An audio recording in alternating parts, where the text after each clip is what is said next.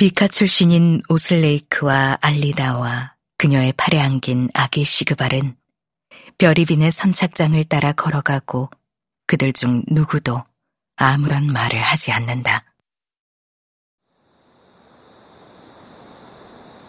그런데 오슬레이크가 한 골목으로 꺾어 들어가고 알리다는 그를 따르며 그의 짧은 다리와 큰 보폭 그리고 열린 채 펄럭거리는 그의 검은 상의와 목까지 눌러쓴 책모자 그리고 그가 손에 들고 있는 그녀의 보따리 둘을 바라본다. 그런데 오슬레이크가 멈추고서 그녀를 바라보며 한 골목으로 고개를 까닥이고는 그 골목으로 걸어 들어가고 알리다는 포근하고 달콤한 잠에 빠진 아기 시그바를 가슴에 안고서 그를 따른다.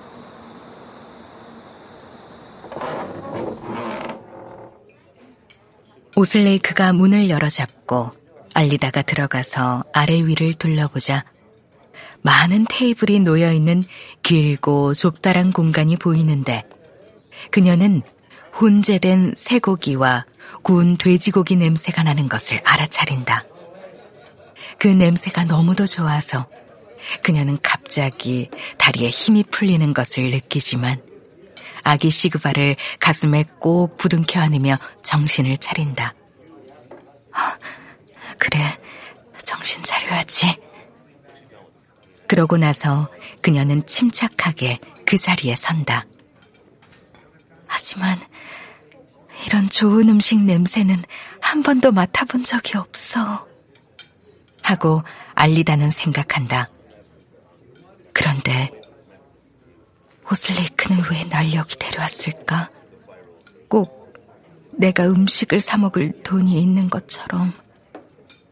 난 한 푼도 없는데. 하고 알리다는 생각한다.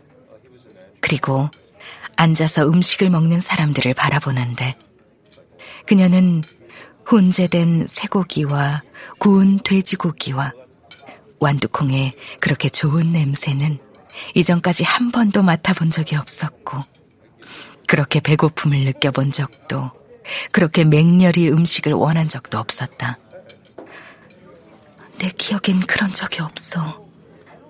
그런데 내가 음식을 사 먹을 돈이 있나? 아니, 없어. 난 동전 한 입도 없어. 그러자 두 눈에 눈물이 차오르고 그녀는 울기 시작한다. 검고 긴 머리를 늘어뜨리고서 아기 시그바를 가슴에 안은 채로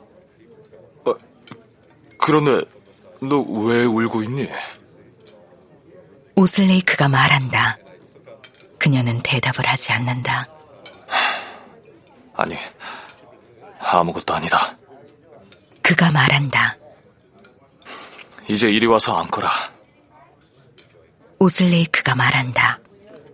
그리고 그가 손을 들어 올려 가장 가까운 탁자 곁에 의자를 가리키자 알리다는 그곳으로 가서 앉는다. 그리고 이곳이 따뜻하다고 느낀다. 따뜻하고 편안한 곳이야. 그리고 혼재된 쇠고기와 구운 돼지고기와 완두콩의 이런 환상적인 냄새라니. 그래, 끓인 완두콩 냄새도 느껴져. 내가 낼 돈만 있다면 사다가 먹고 또 먹을 텐데. 하고 알리다는 생각한다. 그리고 그녀는 오슬레이크가 카운터로 걸어가는 뒷모습을 검고 긴 상의와 목까지 눌러쓴 검은 모자를 바라보며 이제 뒬리아에서의 그를 떠올린다. 떠올려보니 생각이 나긴 하지만 그저 가까스로 떠오를 뿐이야. 저 남자는 나보다 훨씬 나이가 많은 어른이야. 하지만 몇몇 남자들이랑 같이 서 있으면서 주머니에 손을 넣고 있던 것이 기억이 나. 서 있으면서 다른 남자들이랑 얘기를 하고 있었는데 다들 같은 종류의 모자를 쓰고서 자기들 바지 주머니에 손을 넣고 있었어. 다들 똑같이. 하고 알리다는 생각한다. 그러고 나서 그녀는 오슬레이크가 훈제된 쇠고기와 구운 돼지고기와 완두콩, 그리고 감자와 순무와 라스페바를 가득 채운 접시 2개를 들고 그녀에게로 다가오는 것을 바라본다. 저것 좀 봐. 접시 위에 라스페발도 있잖아. 하고 알리다는 생각한다. 내가 이런 날을 겪게 되다니 누가 생각이나 했겠어? 그리고 그녀는 미소 지는 오슬레이크의 입과 푸른 눈을 쳐다본다.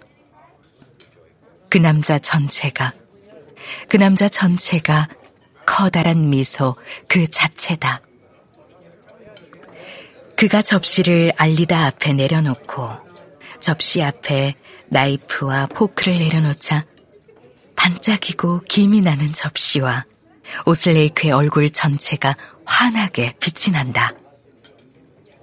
그리고 그가 이제 우리 둘 다 음식을 들자.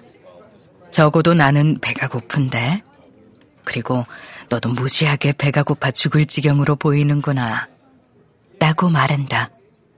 그리고 그가 탁자 반대편에 다른 접시를 내려놓고 나이프와 포크를 접시 곁에 내려놓자 알리다는 아기 시그바를 무릎 위에 내려놓는다.